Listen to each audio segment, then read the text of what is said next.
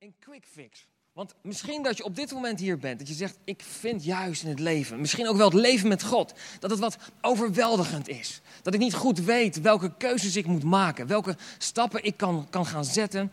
En weet je, vandaag wil ik met je kijken aan de hand van een verhaal in de Bijbel, waar ehm, we kunnen leren, waar we kunnen kijken hoe we een, een goede start kunnen hebben voor dit jaar, voor 2019. Maar dat doen we niet voordat ik eerst nog wil bidden over het woord. Lieve Jezus, dank u voor vandaag. Dank u voor 2019.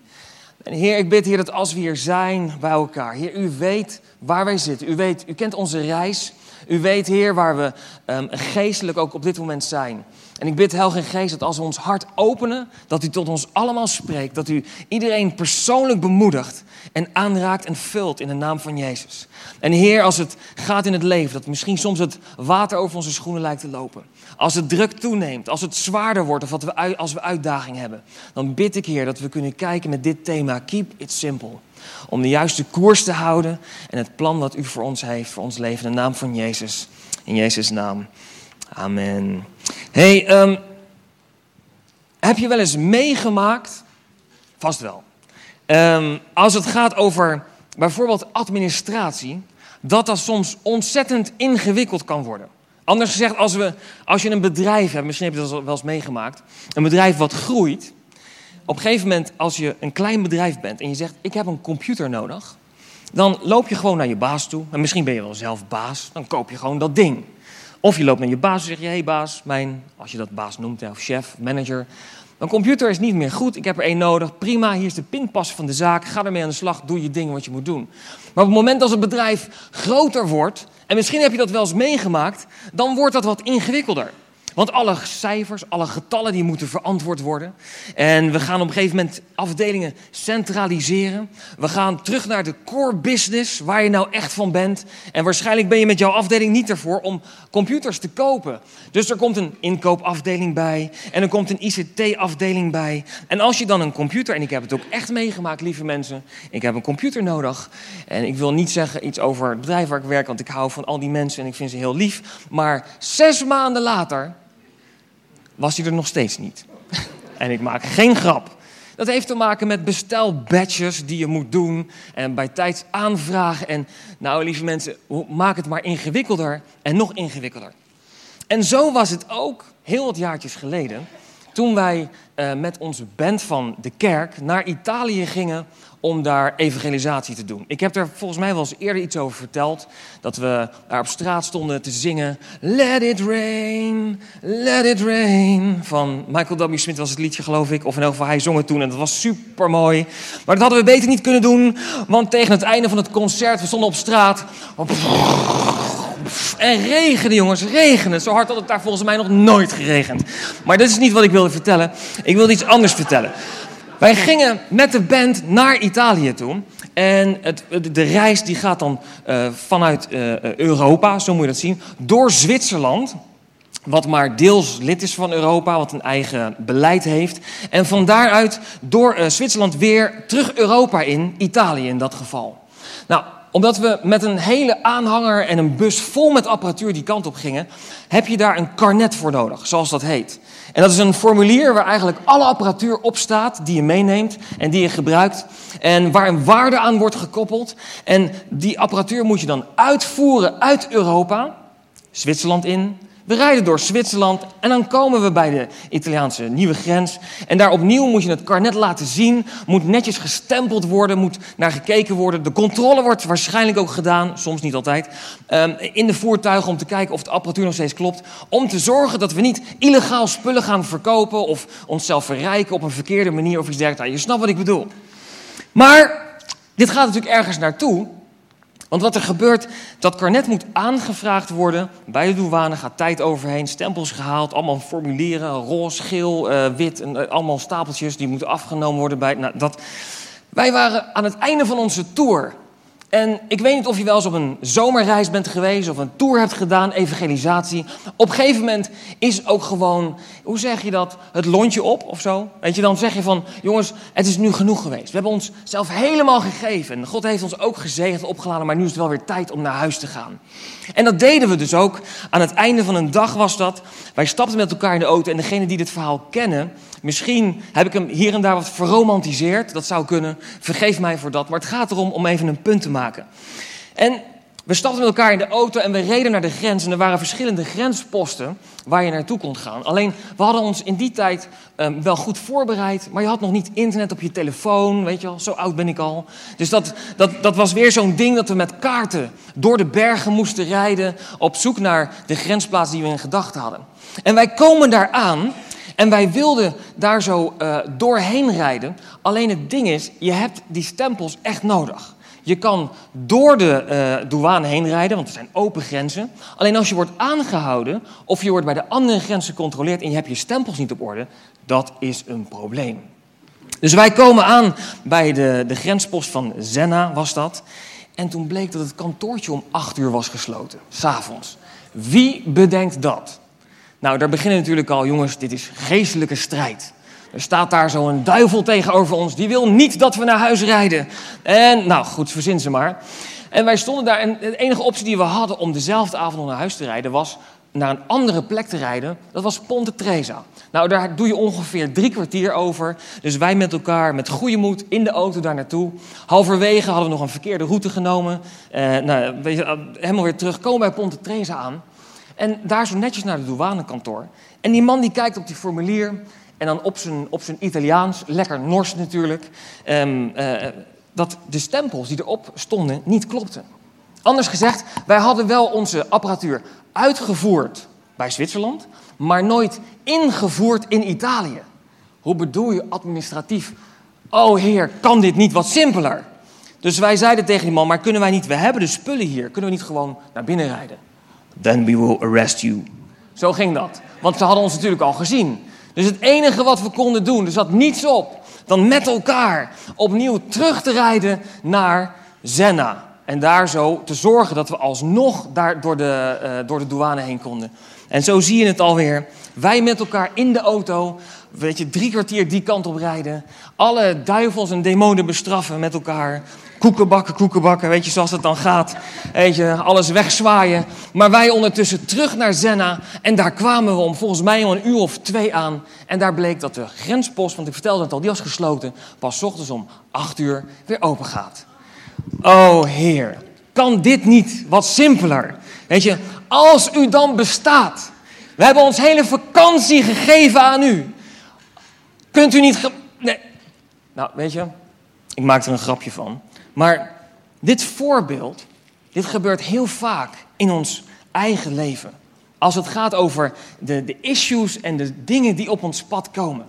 Soms, weet je, als het gaat over, dit, is het nou nodig? Is het nou nodig om het zo ingewikkeld te maken? Kan je niet gewoon dat stempeltje doen? Weet je, kan, kan het niet gewoon wat makkelijker? Gewoon, weet je, dat we er doorheen kunnen flow, zo, zonder dat ze ons aanhouden, zonder dat ze ons arresteren daarin. Ik moet zeggen, het was altijd spannend hoor, om door de douane heen te rijden. Want je ziet ze toch wel zo kijken. En het was natuurlijk een beetje een gare aanhanger, zo'n evangelische aanhanger. En daar hadden we met gaffa-tape hadden we de naam van onze band opgezet. Dus dat zag er natuurlijk al helemaal een beetje gek uit. Maar goed, de volgende ochtend was alles oké. We kregen onze stempels die we nodig hadden en we mochten doorrijden. Dus dat was, dat was uiteindelijk was het geen probleem. Maar weet je, als het hierover gaat, zien we heel vaak dat dit in ons leven gebeurt. Weet je, we raken um, in de uitdagingen die op ons afkomen, in de keuzes die we maken, kan het zijn dat het ons overweldigt. Dat we moe raken, dat we geen zin meer hebben, dat er dingen op ons pad komen van waarom gaat het zo? Waarom, waarom moet het altijd zo moeilijk? En dat is de, de serie waar we vandaag met elkaar over willen hebben, die aftrap die we willen doen. Keep it simple. Maak dingen niet moeilijker dan dat het, dan dat het hoeft te zijn. En ik weet dat we soms een keuze moeten maken. Ik heb het zelf net ook gezegd. Soms moeten we ergens doorheen. Als het gaat over het verhaal van, van, van Jozua. We hebben het net al heel kort even genoemd. Maar Jozua was ook degene die een keuze moest maken om wel te gaan. En niet om op de bank te blijven zitten en te wachten totdat er. Nee, God wil door jou heen werken, wil iets bijzonders door jou heen doen. Maar wij zijn wel degene die moeten opstaan en die moeten gaan. En weet je waar dit over gaat? Is vooral dat het niet zozeer gaat over het managen van de dingen buiten ons, want het liefst zouden we dat wel doen, hè? Het liefst zouden we zeggen, ook in dit, weet je, duivels bestraffen. En die, die, dat is vast, een, vast, vast een, een duivel die zorgt dat we die stempel niet krijgen. En zo maken we het moeilijk voor onszelf. Maar het gaat hier over, wat gebeurt er van binnen? Dit kunnen we managen. Wat gebeurt er van binnen? Welk gevoel krijg je? Wat, komt er, wat, wat, wat begint er te borrelen op het moment als het wat moeilijker wordt of als de uitdaging groter wordt? En daar wil ik het vandaag met je, met je over hebben. Want weet je, als het gaat over groeien in het leven met God, dan zijn er twee dingen eigenlijk heel belangrijk. Voordat je naar een volgend level gaat, is het belangrijk dat je je ontdoet van ballast. Van dingen die je tegenhoudt, die het zwaar maken om die stap te gaan zetten. En misschien ken je dit ook wel. Dat, je, dat er dingen zijn die gewoon heel veel energie kosten voor jezelf. Het is belangrijk om gewoontes te creëren in je leven. Stel je voor dat je elke dag met het opstaan, en ik weet sommige mensen vinden het moeilijk om op te staan, blijven liever lang liggen. Dat is niet wat ik bedoel, maar stel je voor dat je heel intens moet nadenken over hoe moet ik nou mijn broek aandoen. Weet je? Dat je zo gaat staan en van dan moet ik dus eerst links en. Nee, weet je, dat zijn gewoontes geworden in ons leven. Maar vaak is het geestelijk zo dat er dingen zijn die we nog, um, nog niet heel erg eigen hebben, die ons nog energie kosten, waar we, waar we veel tijd aan kwijt zijn. En het is belangrijk om te gaan kijken hoe kunnen we uh, in elk geval de ballast kwijtraken van alles wat niet van God is, wat niet in ons leven hoort. Maar hoe kunnen we meer gewoontes gaan creëren die bij God vandaan komen, om te zorgen dat we onze volgende stap kunnen gaan zetten in het leven. En daarbij is het ook ontzettend belangrijk om te gaan leren onderscheiden. Heel vaak is het in ons leven zo dat we, dat we niet helemaal helder hebben. Is dit nou God zijn, zijn stem? Of is dit nou mijn eigen stem? Is het nou, ja, uh, weet ik veel waar dat dan vandaan... Misschien is het wel de duivel. Weet je, het is heel belangrijk om te gaan leren onderscheiden. Wat is nou Gods stem? Wat is Gods wil voor jouw leven? En op het moment als we dat kunnen gaan zien, op het moment als we dat kunnen gaan begrijpen, dan maakt het leven zoveel simpeler en makkelijker. Want op het moment als jij weet wat Gods wil is voor je leven, als jij weet waar je naartoe gaat, dat maakt ook dat de keuze voor allerlei andere dingen veel makkelijker is om gewoon te zeggen: nee, dat doe ik niet. Bijvoorbeeld op zondag naar de kerk komen. Als je zegt, hé, hey, ik vind het belangrijk om God in mijn leven te hebben en ik wil wat leren, ik wil een bijdrage leveren, gewoon in, in de kerk wil er zijn. En weet je, dan zeg je, oké, zondagochtend is voor mij prioriteit. Ik ben gewoon altijd in de kerk. Voor wennen voor mij.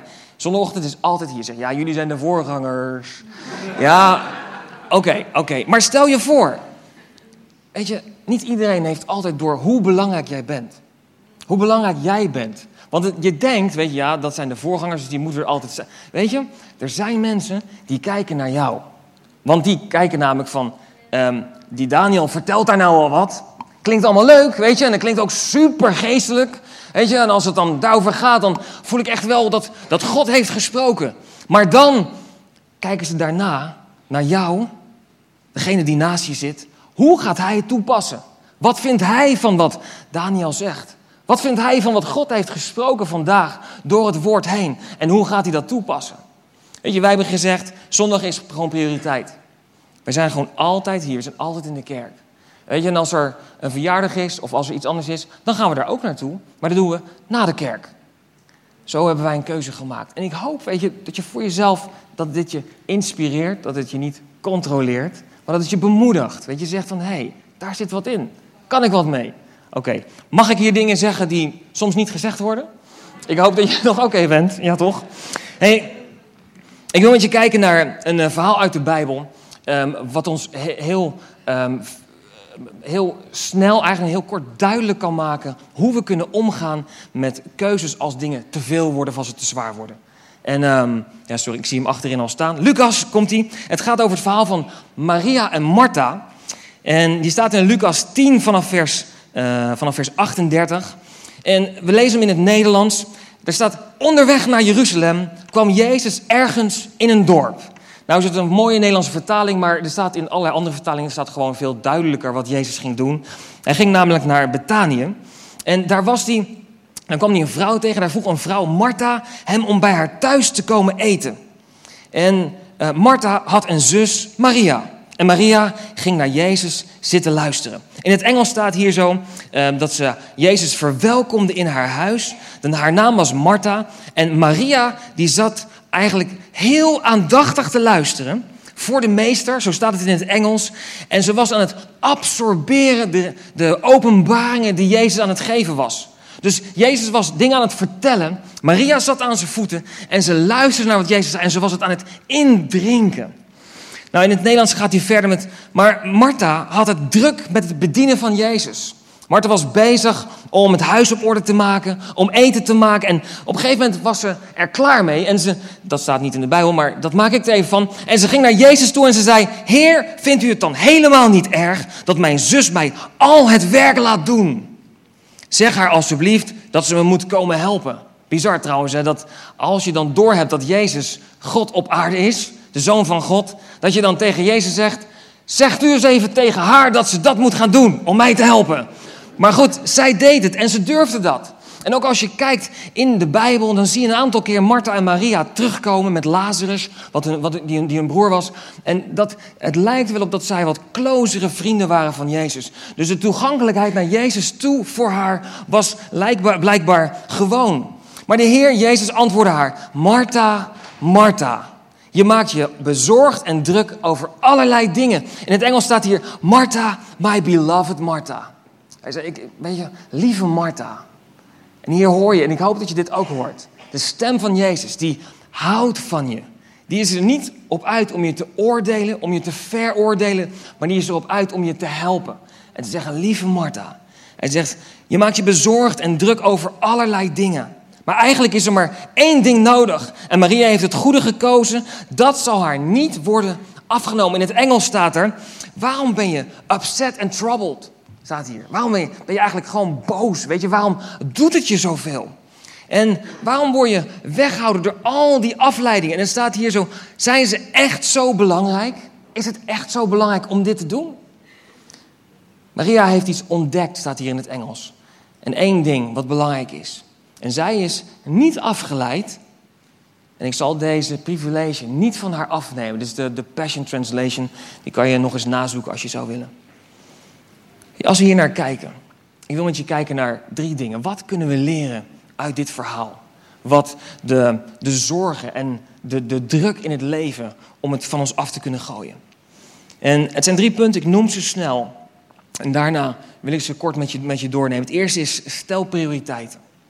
En het tweede is wees jezelf. Ontzettend belangrijk. En het derde is refill bij Jezus. Nou, om te beginnen, als het gaat over prioriteiten. Je ziet hier heel duidelijk dat Maria en Martha twee verschillende prioriteiten hadden. Maria had de prioriteit om bij Jezus te gaan zitten. En eigenlijk de boel, de boel te laten.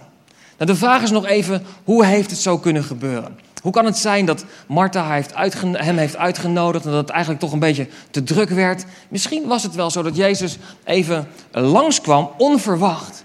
En dat Martha zei: Oh, hij is, hij is er nu hier. Kom, laten we hem uitnodigen. Kom bij ons thuis, uh, Jezus, en laten we gewoon een maaltijd voor je maken. En toen was Jezus onaangekondigd, was hij bij hun. Staat niet zo in de Bijbel, maar het zou kunnen zijn dat, want het sluit het ook niet uit. Misschien was het zo al gegaan. En Martha, die was toen bezig om Jezus te ontvangen in het huis. En daar, daar zie je een heel groot, groot, groot verschil. Waarbij Martha zichzelf aan het klaarmaken was. Het huis op orde aan het maken was om Jezus te kunnen verwelkomen. En je ziet hier een heel belangrijk verschil. Waar Martha bezig was om te doen, om bezig te zijn, om iets te doen voor Jezus, om het huis op orde te maken.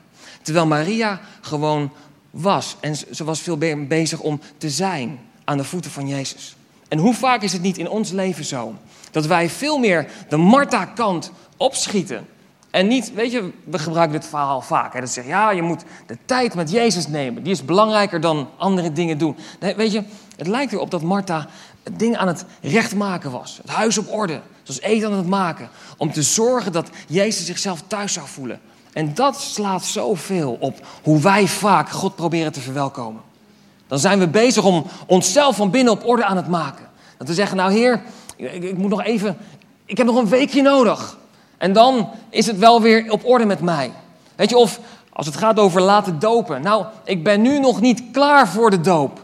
Weet je, dat, dat doe ik volgend jaar wel. Ik heb nog één jaar nodig om mezelf een beetje wat meer op de rit te krijgen. Om nog iets meer mijn best te doen. Lieve mensen, het is, dat is zo de verkeerde kant. Jezus wil gewoon zoals jij bent. Gewoon precies zoals jij bent. Welke fout je ook gemaakt hebt. Hoeveel afstand je ook voelt tussen God en jou. Jezus wil zo graag dat je aan zijn voeten bent. Dat je in zijn aanwezigheid bent. En dat je de boel, zoals het misschien in je leven is, gewoon de boel laat. Dat komt nog wel. Dat komt nog wel. Weet je, Martha en Maria, die hadden dus duidelijk verschil in prioriteit.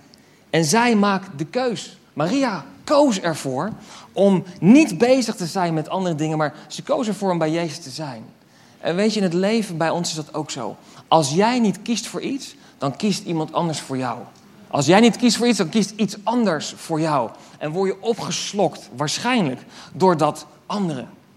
En daarmee wil ik echt de keuze en de, de verantwoordelijkheid in jouw handen terugleggen. Jij hebt de macht. Jij hebt de keuze om de juiste dingen te kiezen. En ik weet dat er dingen in ons leven zijn die misschien wat moeilijk zijn. Dat het je overweldigt, dat dat het zwaar wordt. Maar we zien hier wat er gebeurde. Maria nam een break. En die behandelen we zo meteen nog bij het derde punt. Wat heel belangrijk is dat je leert nee zeggen. Dat je leert nee zeggen. En ik bedoel niet als het dan gaat en je bent hier in de kerk en iemand zegt: hey, kan je even helpen die stoel even opzij? Nee, nee. En zeg, ik moet nu leren nee zeggen. Weet je, dat is niet wat ik bedoel, lieve mensen.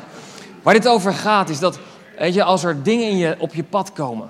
Weet je, als, je, um, als er wordt gevraagd, weet je, terwijl je eigenlijk met je vrouw uit eten zou gaan. Weet je, en dat je dat belangrijk vindt, dat je dat op nummer 1 zet. Als je dan wordt gevraagd om weer over te werken.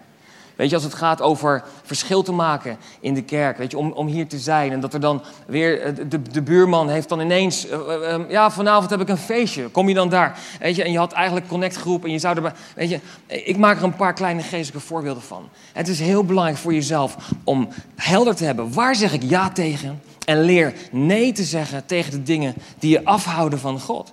Is nou dan gelijk de borrel bij de buurman dat je afhoudt van God? Is overwerken afhouden van God? Nee, lieve mensen, dat is het niet. Maar dit gaat over prioriteiten.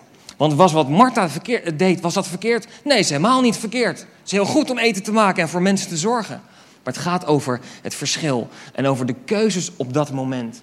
En ik denk dat als we, en dan gaan we al richting de conclusie, over dit verhaal, was dit misschien wel wat Jezus aan Martha wilde leren. Weet je, ook heel belangrijk om ruimte te bouwen in je leven als het gaat over prioriteit. We hebben een keer gesproken over marge houden. Als jij altijd aan het sprinten bent, weet je, een sprinter uh, die in 100 meter in 10 seconden kan lopen, die kan dat niet een heel uur. Maar in ons leven, en, en ik weet niet hoe het bij jou is, vraagt onze wereld om ons heen om steeds te blijven sprinten. Om dingen bij te blijven houden. En maar door te gaan en maar door te gaan. Weet je, het is veel beter om te gaan kijken hoe kan ik op een soort, laten we zeggen, 70 of laten we de 80-20 regel houden. 80% gewoon gaan. Gewoon doen, let's go. En houdt 20% marge om een sprintje te kunnen trekken en weer even een break te kunnen nemen. Om een sprintje te kunnen trekken, even extra te kunnen geven. Om even een keer een, een, een, beetje een weekje over te werken. Even een keer een extra avond in de kerk. En daarna weer even een break. En even rust, rust te nemen om weer op te laden. Ontzettend, ontzettend belangrijk. En laat je hierin dus geen slachtoffer worden van omstandigheden. Zo makkelijk kunnen we wijzen naar, ja, maar zij doen dit, of de kerk doet dat, of mijn werk doet zo. Weet je, mijn gezin, familie, vul ze maar in. Weet je, zorg dat je geen slachtoffer wordt van dit. Weet je, maar neem zelf het roer in handen. hey, punt 2. Punt 2. Wees jezelf. Wees jezelf. En ik heb het net al even genoemd. Waar er staat dat het erop leek dat Maria of dat Martha bezig was om zichzelf op orde te maken om Jezus te kunnen ontvangen. Weet je, we hebben niet voor niks hier in de kerk banners waarop staat Come as you are. En dat is precies hoe Jezus naar jou kijkt.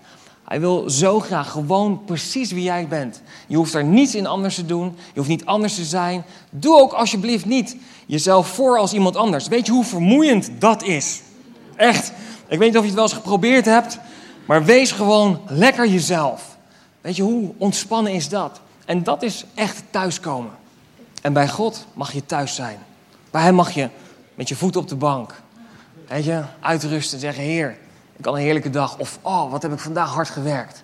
Weet je, je hoeft niet in je strakke pak voor Jezus en dan, weet je, naar huis. Nee, zorg dat je bij Hem thuis bent.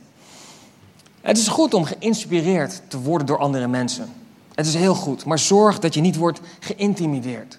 Als we kijken naar de successen van andere mensen, en ik weet niet of jullie um, um, enorme Instagram-volgers zijn of uh, weet je, andere social media, uh, andere mensen volgen. Weet je, we kunnen nog wel eens geïntimideerd raken door het succes van andere mensen. Door alle mooie foto's die ze dan op, op Instagram plaatsen. Hoe perfect ze wakker worden. Ik weet niet of je die foto's wel eens hebt gezien. Ik weet niet of je ook wel eens de, de geintjes erachter hebt gezien. Weet je hoe dat dan gaat. Dat er een hele enorme doos make-up alles naast ligt. En dat er dan zo'n foto wordt gemaakt. Zo werd ik wakker vanmorgen. Weet je, yeah, right. Weet je, dus we gaan onszelf, ons alledaags leven, gaan we vergelijken met de, de hoogtepunten van andere mensen. Nou, dat is niet vol te houden, lieve mensen. En dat werkt alleen maar intimiderend. Dus laat je inspireren door andere mensen, absoluut. Dat doe ik ook. Ik volg ook mensen op social media. Ik lees boeken, weet je, ik, ik luister uh, preken, ik, ik, allerlei dingen. Maar zorg dat je niet geïntimideerd raakt daardoor. Laat je inspireren. En laat God daardoor heen werken en jou opnieuw uh, opbouwen. Vergelijken dus, niet vergelijken. Weet je wat belangrijk is? Is om de stemmen in je hoofd te gaan leren herkennen. Weet je, we gaan daar nog in deze serie ga ik er een andere keer apart en wat uitgebreider over, over spreken. Over alle stemmen die je in je kop kan hebben. Want op het moment als je de kerk binnenkomt en als uh, broeder X weet je, niet zo lief naar je lacht als vorige week, dan komt er een stemmetje in je hoofd, waarschijnlijk. Bij jullie natuurlijk allemaal niet, jullie zijn allemaal perfecte christenen. Weet je. Alleen bij mij gebeurt dat nog wel eens. Of misschien moet ik het gewoon verplaatsen naar mijn werk. Weet je, als ik op kantoor kom en ik loop de afdeling op en mijn chef die zit driftig te tikken op zijn computer, dan is er waarschijnlijk iets aan de hand. Ik zeg, morgen, weet je, en hij reageert niet. Wat gaat er, gebeurt er dan? Misschien is het net zoals bij jou, dat er dan een stemmetje in je kop komt die zegt van... Daan, volgens mij heb jij iets niet goed gedaan. Of, volgens mij heb je niet genoeg gepresteerd. Of, vul maar in. En zo zijn er zoveel dingen en situaties die op ons pad komen. En weet je, issues, prikkels die op ons afkomen waar we mee worden geconfronteerd, die allemaal iets zeggen tegen ons. En het is zo belangrijk om de stem van God daartussendoor helder te krijgen. En de stemmen die niet van God zijn, de stemmen die je proberen aan te praten dat je minder waardig bent, dat je het niet kan, dat je, eh, dat je, dat je slecht bent in wat je doet, dat je niet voldoet aan dat we die stemmen gaan leren te zwijgen. Dat we daar het zwijgen gaan opleggen. En dat we de stem van God, de Heilige Geest, veel duidelijker en sterker in ons leven krijgen. En het laatste punt, refill bij Jezus. Neem af en toe een break. Als het gaat over 2019, wil ik je echt bemoedigen om af en toe dat moment te nemen, op pauze te drukken, bij Jezus te gaan zitten, zoals Maria deed, en naar Jezus te luisteren en te zeggen: Oké, Heer, ik wil bij U zijn. Ik wil horen wat u wil zeggen vandaag. En ik wil gewoon kijken, ben ik nog op de op juiste koers? Ben ik nog aan het doen wat u van plan bent met mijn leven? Ben ik nog steeds bezig op, het, op de juiste weg? Laat je door hem vullen. Weet je, zo belangrijk dat je ervoor zorgt dat je niet leeg komt te staan. Het is belangrijk om gevuld, weet je, door het leven te gaan. Op het moment als we leeg zijn en we halen niet onze, onze um, uh, ja, hoe zeg je dat, onze, onze waarde onze, eh, de, de, liefde die we nodig hebben, de drijfsferen van, van het gewoon überhaupt het leven, als we dat niet bij God vandaan halen en we zijn aan het uitdelen, we zijn bezig met het leven en we raken op een gegeven moment leeg, dan gaan we op zoek naar andere mensen, gaan we op zoek naar andere dingen om ons heen, waarvan we verwachten dat dat ons gaat vullen. En lieve mensen, je komt altijd bedrogen uit. Want mensen, wij zijn niet perfect. Wij kunnen niet in de plek van God staan. Wij kunnen niet op de plek van God gaan staan en jou geven wat je nodig hebt. Weet je, God heeft in ons gelegd een nood, echt een nood, die alleen God kan vullen. Van echte, ware liefde. Leer wat belangrijk is. En weet je, als we kijken naar Martha, naar dit verhaal, wat kunnen we nou echt leren van haar? Dit is mijn laatste punt. Want heel vaak als we, lezen het, als we het verhaal lezen, dan, dan is het van Martha heeft het niet goed gedaan. Weet je wel? En dan zeggen we, Maria heeft het wel goed gedaan. Ik wil meer op Maria lijken. En Maria, zoals het in de, in de Passion Translation stond, die zat aan de voeten van Jezus. En die was eigenlijk bezig om allerlei openbaringen, zoals daar staat, te absorberen, in te drinken van wat Jezus zei. Maar weet je, geen van de openbaringen die Maria vertel, uh, uh, heeft ontvangen op dat moment, staan hier beschreven. Helemaal niets. Maar de openbaring die Martha kreeg, staat hier wel beschreven. En misschien is deze openbaring ook wel voor jou. Want Martha was bezig om zichzelf klaar te maken, om dingen op orde te maken om Jezus te kunnen ontvangen. En ze stelde daarbij prioriteit. En misschien was ze wel veel meer bezig met het doen in plaats van het zijn. En toen kwam Jezus. Martha die ging naar haar toe, naar hem toe. En ze stortte haar, haar frustratie over Jezus uit. En ze zei van, Heer, wat is dit nou? Hoe kan het zijn dat? En weet je wat zo mooi is? Martha, en het staat verder niet in de Bijbel of ze nog met andere mensen daarover gesproken heeft. Maar ik kan me voorstellen dat als zij, weet je, daarmee bezig was, zoals in de keuken dingen aan het klaarmaken. En ze zag met zo'n schuin oog Maria daar maar zitten bij Jezus. Weet je, en ze raakt wat meer gefrustreerd van, ik kan dit niet alleen. Ik heb meer mensen nodig die mij helpen. Dus ze begint wat harder te hakken met dat mes, weet je, in het vlees. En op een gegeven moment gebeurt nog niks. Dus uh, met haar elleboog duwt ze een pan van, de, van het aanrecht af. Die klettert op de grond in de hoop, weet je, dat Maria dat dan zou horen. En met veel gekuch raapt ze dat ding op en zet het weer. Maar er gebeurde niks. Maria liet zich niet afleiden. Dat is wat Jezus zei. Maria liet zich niet afleiden. op een gegeven moment trok Martha het niet meer. Maar in plaats van dat ze boos wegliep, andere mensen ging opzoeken. In plaats van dat ze daar ja, dingen over gingen roepen of wat dan ook, liep ze rechtstreeks naar Jezus toe. En dat is wat wij ook zouden moeten doen. Op het moment als we het niet zien zitten, als het te veel wordt, als het te zwaar is, wat we dan moeten doen. We hebben gezien wat Maria heeft gedaan. Maar we zien ook wat Martha doet. Martha is niet slechter dan Maria, lieve mensen. Martha liep naar Jezus toe en zei: Heer, hoe zit dit nou? En Jezus gaf haar een openbaring. En zei: Martha, lieve Martha, zei hij tegen haar. Weet je waar het hier over gaat? En ik wil je iets leren, dat is wat Jezus zei. Ik vind het veel belangrijker dat je gewoon bij me bent, in plaats van dat je bezig bent om mij te ontvangen, om dingen op orde te krijgen. Maar ik wil zo graag jouzelf. En ik hoop dat dit een mooi startpunt is voor 2019. Voor jullie allemaal. Waarbij je zegt, hé, hey, als het mij te veel wordt in het leven. Als ik een keuze maak om ergens een nieuwe uitdaging te gaan doen. Op school, werk, in de kerk, waar dan ook. Misschien in, in, in een familie of wat dan ook. Wat je, wat je ook onderneemt. En als het dan te veel wordt. Dat je dan rechtstreeks naar Jezus loopt. Dat je tegen hem zegt, Heer, hoe zit het nou? En weet je wat mooi is? Jezus zei niet, Martha, wat zeg je nou? Ik ben de zoon van God. Jij moet je mond houden. Jij moet je plaats weten. Dat zei Jezus helemaal niet. Jezus zei, Martha, lieve Martha, zei hij. En hij gaf haar de openbaring. Waarbij het niet zozeer gaat over het doen, maar waar het gaat over het zijn. En ik hoop dat dit echt voor jou ook een startpunt zal zijn voor dit jaar. Waarbij je zal zeggen, het gaat er voor mij over, over het zijn. En ik kan zoveel dingen doen, maar ik heb Jezus nodig als fundament. En als het moeilijk wordt, ga ik als eerste naar Jezus toe. En dan zal hij mij laten zien hoe hij kijkt naar de situatie waar ik zit op dit moment. Amen. Zo gaan staan.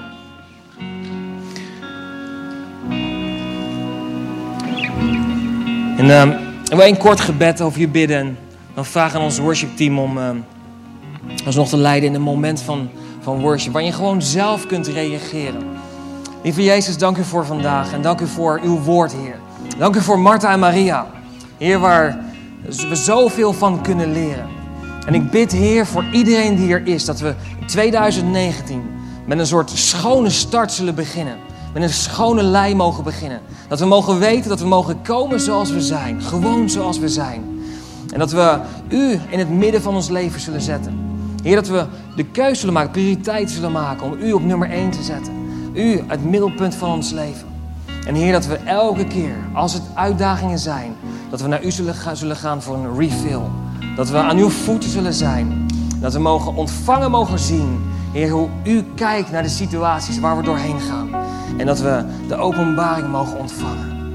Waarbij er zoveel last van onze schouders zal vallen. In de naam van Jezus. Heer, we hebben U nodig. We hebben U nodig. En alles bidden we in Jezus' naam.